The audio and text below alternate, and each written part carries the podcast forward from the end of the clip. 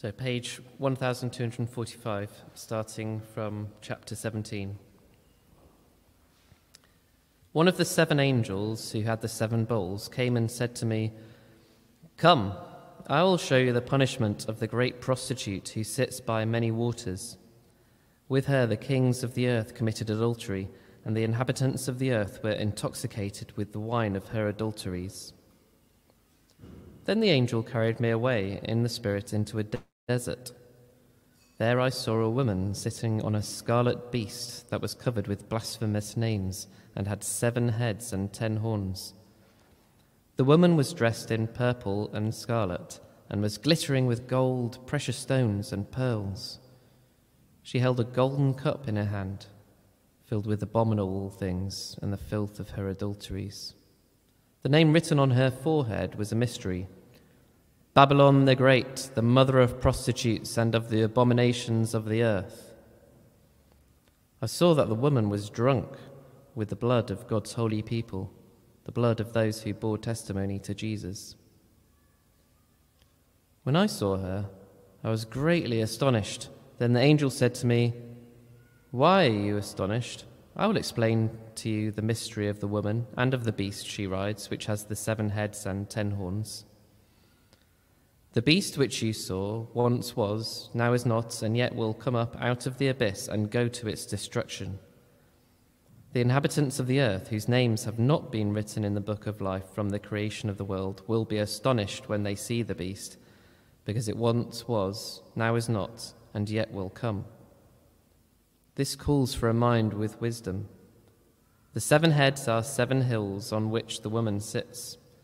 They are also seven kings. Five have fallen, one is, the other has not yet come. But when he does come, he must remain for only a little while. The beast who once was and now is not is an eighth king. He belongs to the seven and is going to his destruction. The ten horns you saw are ten kings who have not yet received a kingdom, but who for one hour will receive authority as kings along with the beast. They have one purpose and will give their power and authority to the beast. They will wage war against the Lamb, but the Lamb will triumph over them, because he is Lord of lords and King of kings, and with him will be his called, chosen, and faithful followers. Then the angel said to me, The waters you saw, where the prostitute sits, are peoples, multitudes, nations, and languages. The beast and the ten horns you saw will hate the prostitute. They will bring her to ruin and leave her naked. They will eat her flesh and burn her with fire. For God has put it into their hearts to accomplish his purpose by agreeing to hand over to the beast their royal authority until God's words are fulfilled. The woman you saw is the great city that rules over the kings of the earth. After this, I saw another angel coming down from heaven. He had great authority, and the earth was illuminated by his splendor. With a mighty voice, he shouted, Fallen, fallen is Babylon the Great. She has become a dwelling for demons and a haunt for every impure spirit, a haunt for every unclean bird, a haunt for every unclean and detestable animal for all the nations have drunk the maddening wine of her adulteries. The kings of the earth committed adultery with her, and the merchants of the earth grew rich from her excessive luxuries. Thank you, James, very much indeed for reading that dramatic reading. Incredible sort of picture language, which is telling us about the world in which we live. Let me add my welcome to Medicius. It's really, really good to see you, uh, and uh, great to see uh, Trinity regulars, great to see a few people who are visiting. Great to see some people who've come back after a while. Welcome. Great to see you. We're going to look at that part of the Bible together. Um, so please do keep it open. It's on page 1245 in the Red Bibles. And uh, we want to listen humbly to what God's saying. So we're going to pray to Him and ask for His help. If you're a praying person, please join me. Let's pray. Father God, thank you that your word comforts us when we're feeling weak, uh, it reassures us when we're feeling guilty, it, it challenges us when we're feeling proud. And I pray, Father God, that as we listen to your word today, that it will be bringing us into that place where we depend on you more, that place of total safety. And please, Father, by your Spirit, speak to us and remind us of what we most need. And we pray all these things in your name. Amen.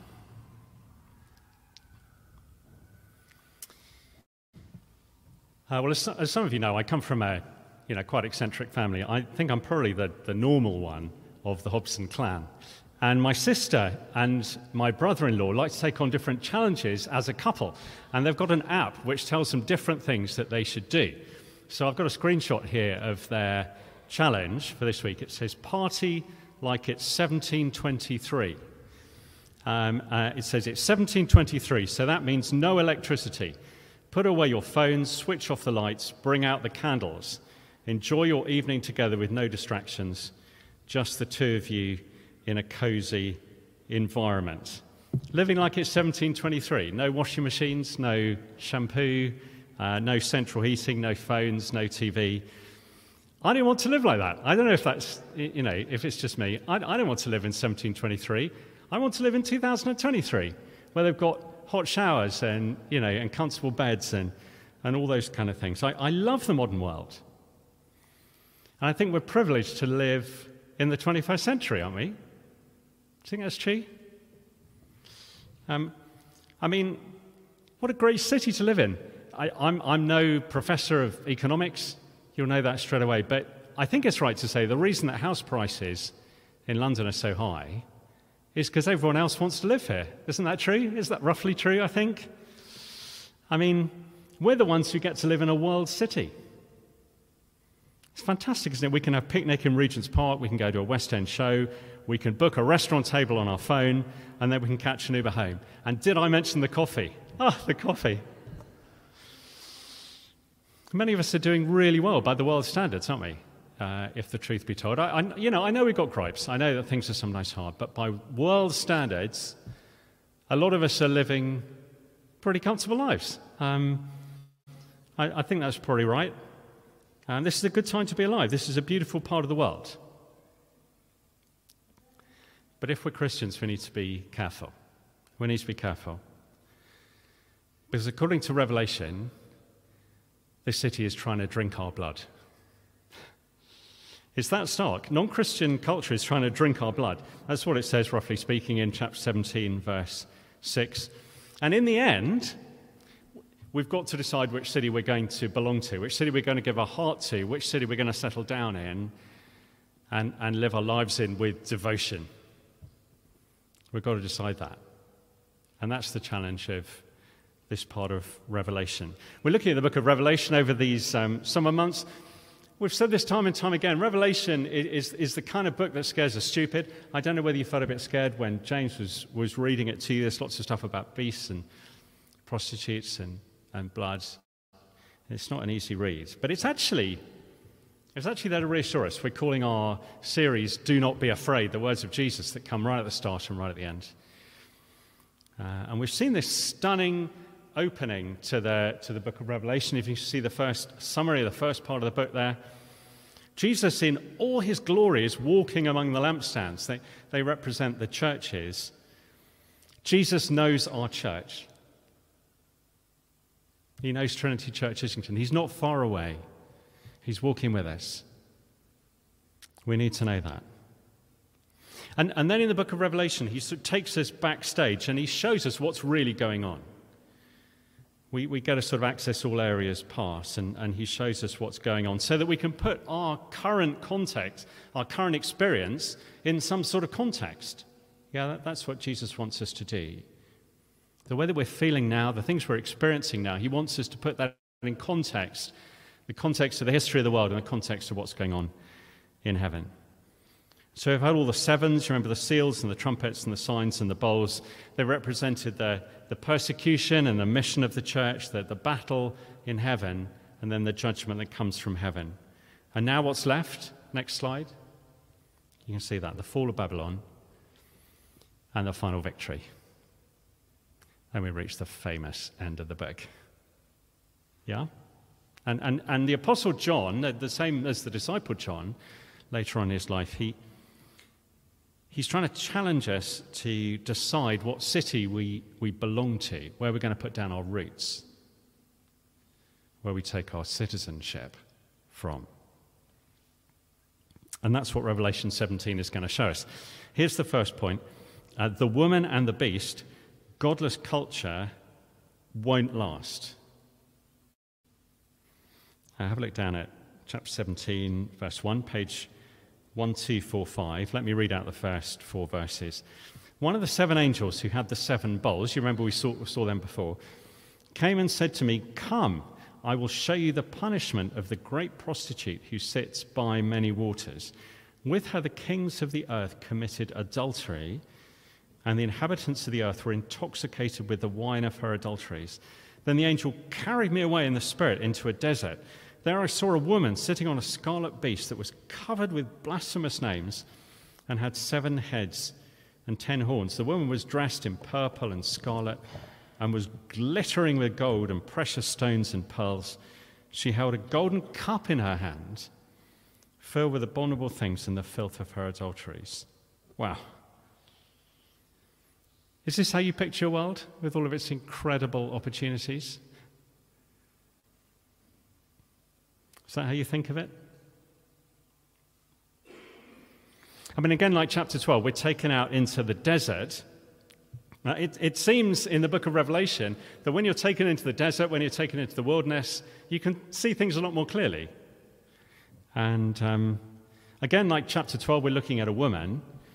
Um, but that time, then, the woman was the people of God. Do you remember? Uh, the woman was the people of God. But this time, she has Babylon written on her forehead so you can't miss it. This, this is the sort of anti church, if you like. That, that, was, that was God's people. This is the anti God's people. Um, this is non Christian culture, a sort of summary of, of the pagan world throughout time and history. But you notice how shiny it is? This was an artwork that appeared in the City of London, right next to a church, actually.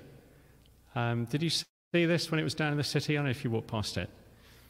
It's called, it's got a great name actually, More Really Shiny Things That Don't Mean Anything. That's a great name for a sculpture, isn't it? More really shiny things that don't mean anything. And Babylon is just full of shiny things in chapter 17, just full of them. Verse 4, you see purple and scarlet, gold, precious stones, and, and pearls. And then chapter 18 fills it out even more uh, if, if we were to read that out. It's, this city just glitters with art and industry. The markets smell fantastic. Uh, even basic things like, like wood. You know, you go down to B&Q and, and, and, and the 4x4 is like really is, is made of scented, costly wood.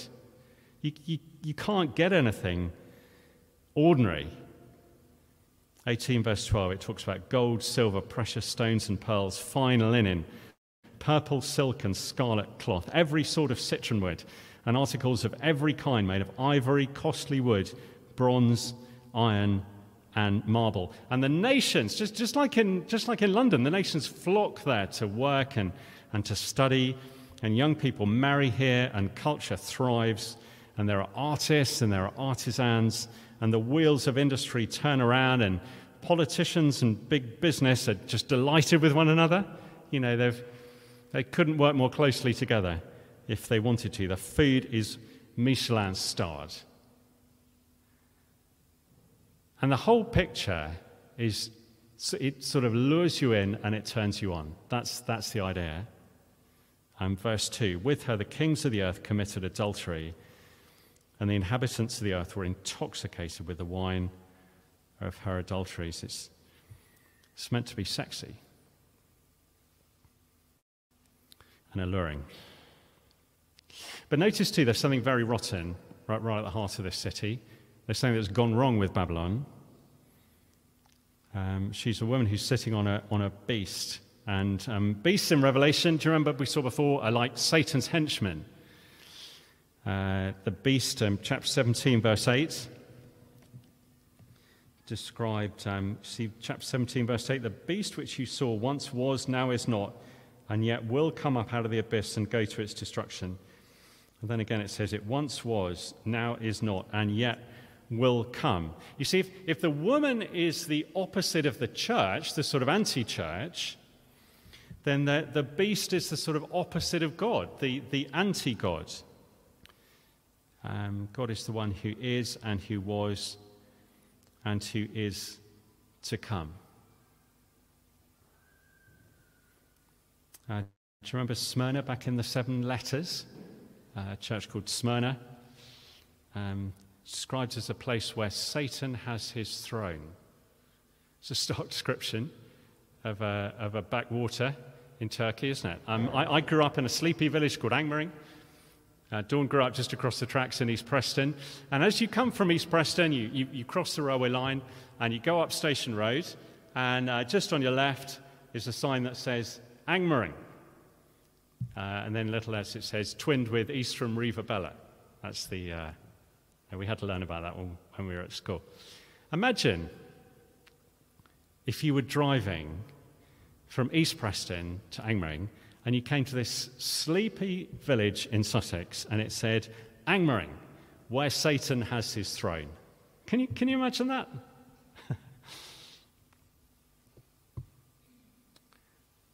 but non Christian culture rides on the devil's back. That's what it says in, uh, in Revelation, and it will silence Christians if it can, just as much in Angmering as, as, as in the universities of London. And that's what makes Babylon such an appropriate name um, for the sort of anti God society, you see. It's so appropriate. And verse 5 Babylon the Great. Um, here, there's some aspects of, of Babylon that represent the city of Rome. So it's, it's built on seven hills. Verse 9 Babylon's a bit like Rome. Uh, it's a place where Christians were sometimes set on fire, they were covered in tar, and uh, one emperor set Christians on fire to illuminate his dinner parties. Um, that's what used to happen in ancient Rome. Um, in, in, other, in other aspects, it's like the actual Old Testament city of Babylon itself. That was where God's people were taken on exile. Do you remember they came and they smashed up Jerusalem and, and, and they took a load of people off to Babylon to be used as slaves? Or, or, in an, another regard, it's a bit like the Tower of Babel. Do you remember right back in, in, in Genesis, quite near the beginning? People decide they're going to build God out of society. Uh, they're, they're going to rival God.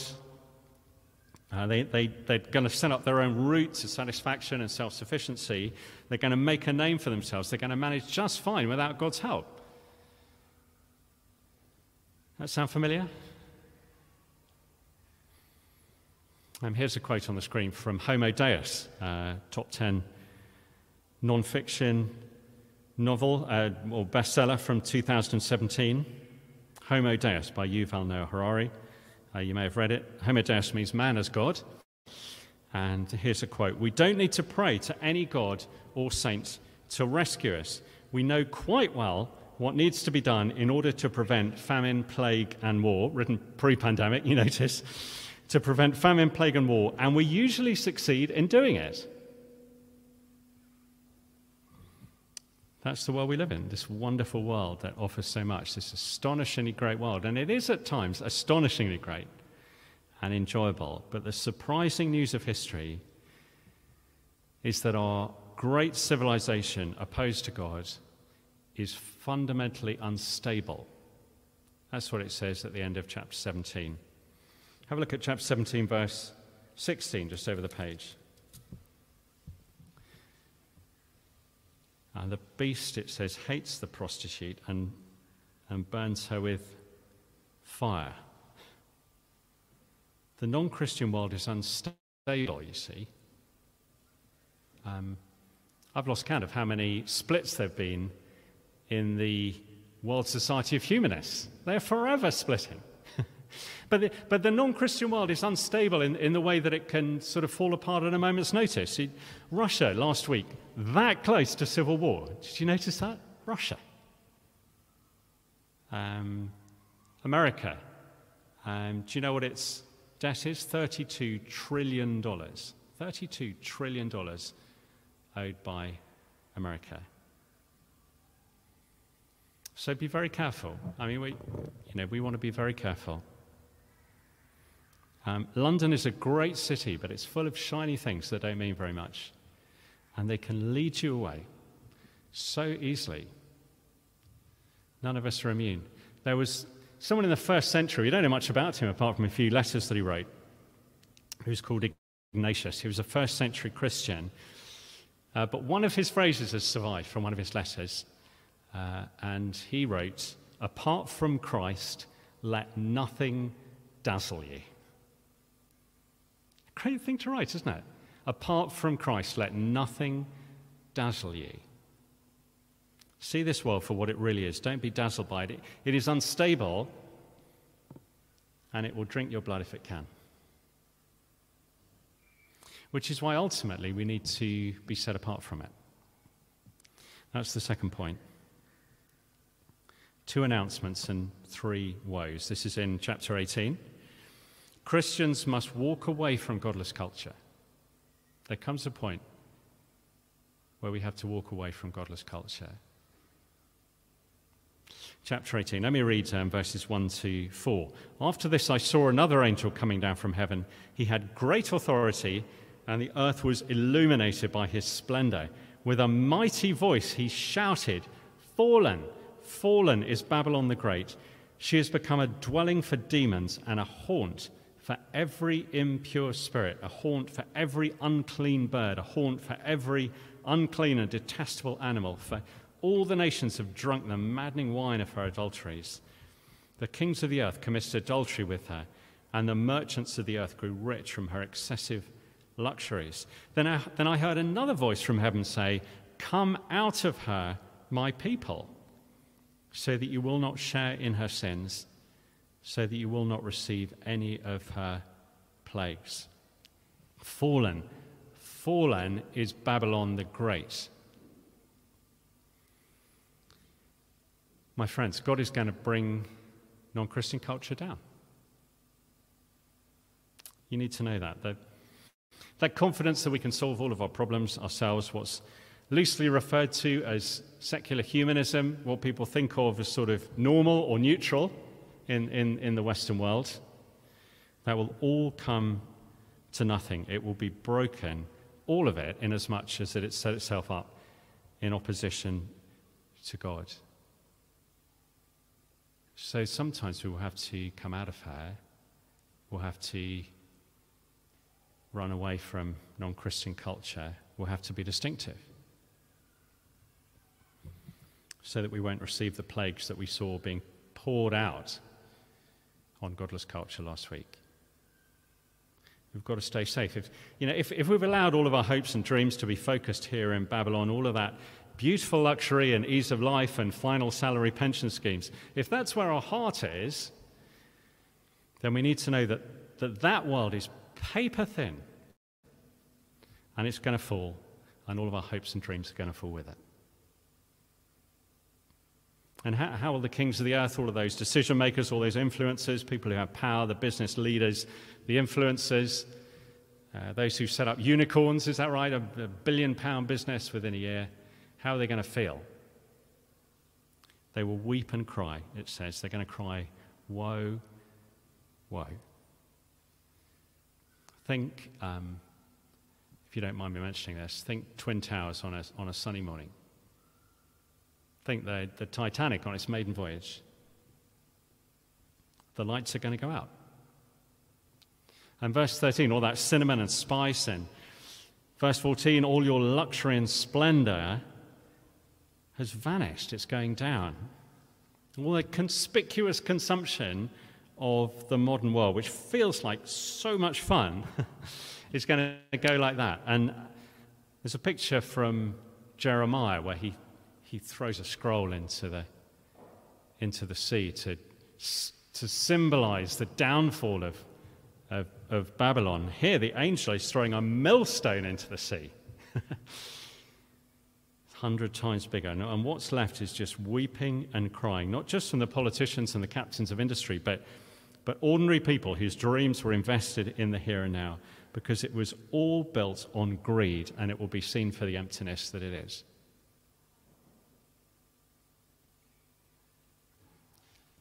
You know, the, the, the, first Babylon in, in Genesis 11 sort of shook a fist at God, and the, and the second Babylon in 2 Kings wanted to shake a fist at the, at the world. They wanted to be a world power.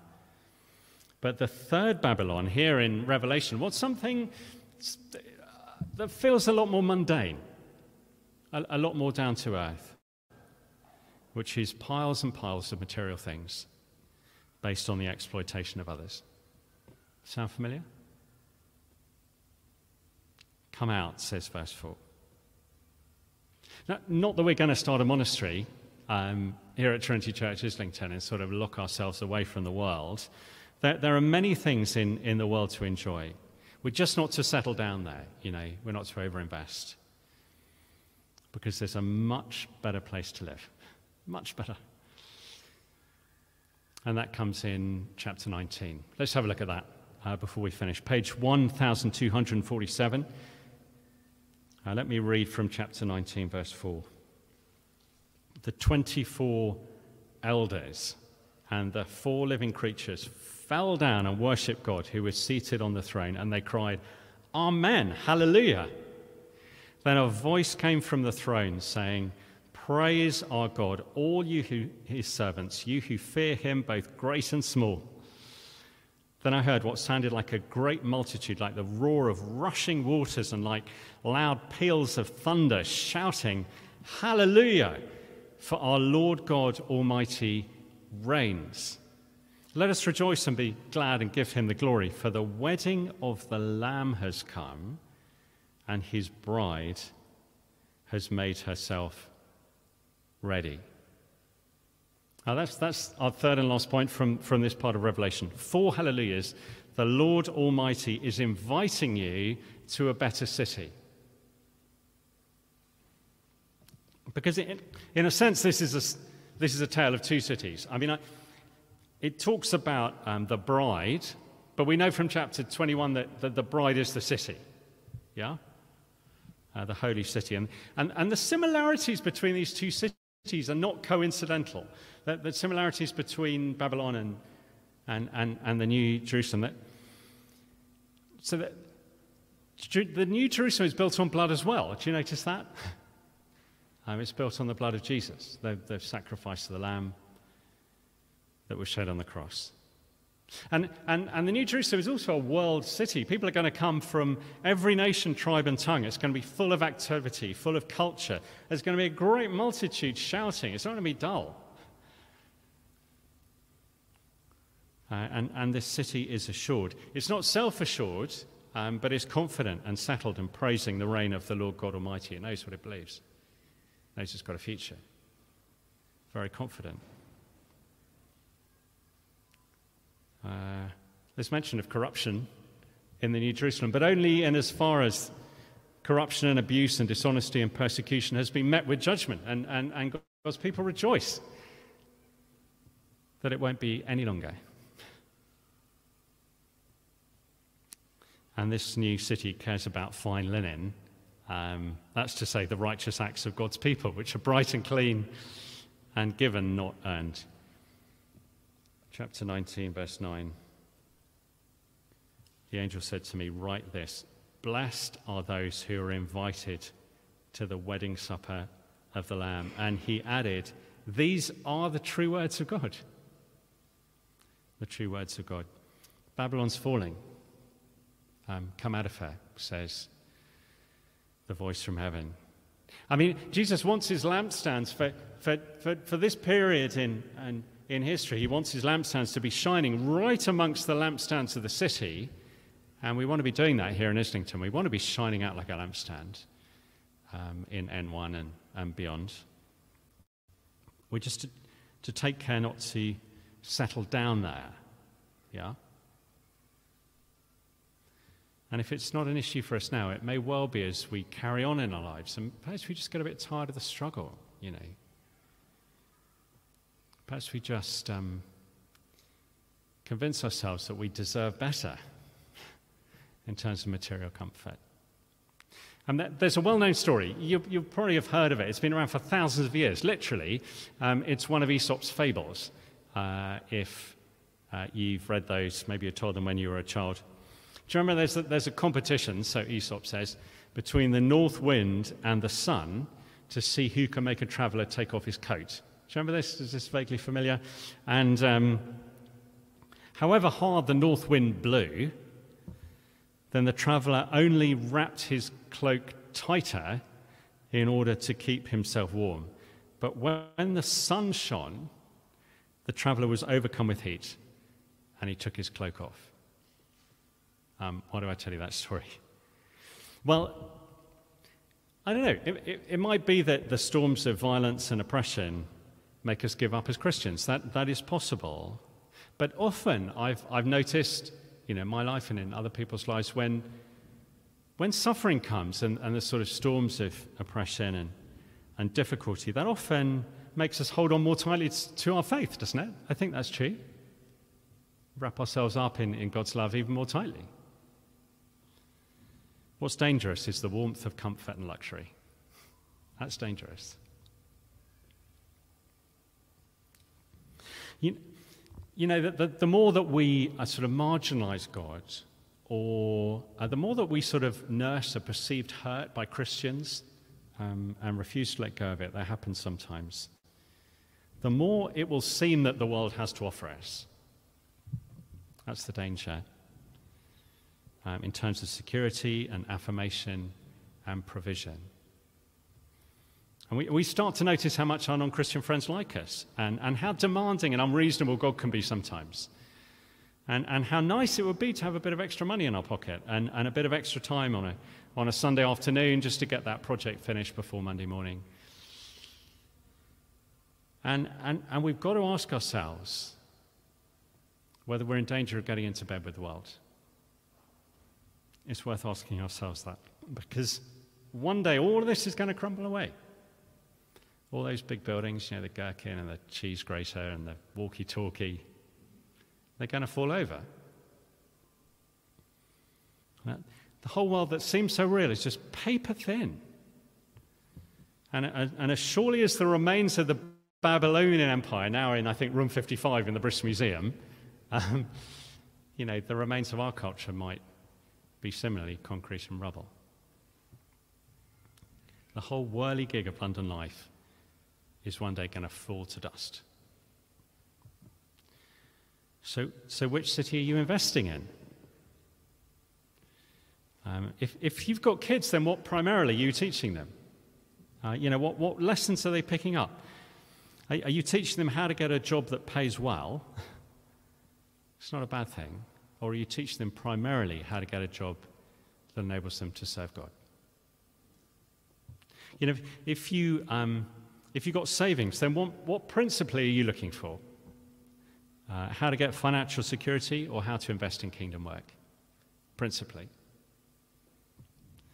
If, if you're looking for a house, then what principally are, are you looking for? Uh, a safe part of the world with a garden? That's not wrong. Or a place near enough to a great church. You know, if, if you've got some time with your non Christian friends, what principally are you looking for? How to have a great evening, or how to see them rescued for a better city?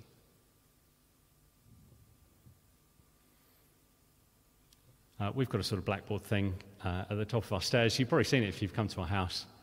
And um, we've written some things on it um, as a family, some things that make us laugh, some things that make us think. Uh, and on that board is my favorite, is one of my favorite quotes, actually, by a guy called H.R. Mencken. And um, he says this Our greatest fear should not be of failure, but of succeeding at something that doesn't really matter. Let's pray we be investing in the city that lasts, shall we? Shall we pray?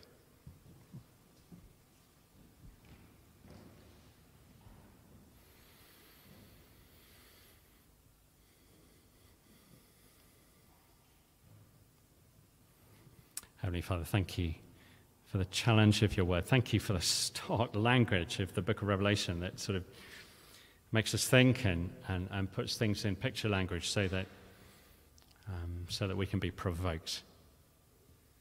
And Father, we know that um, this glittery city in which we live, which is so much fun, uh, is crumbling away, and that one day it'll all be dust.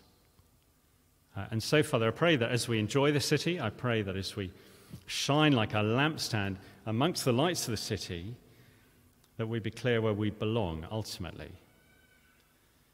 And so I pray, Father, we'd long for that wedding supper of the Lamb, where we will one day feast with Him.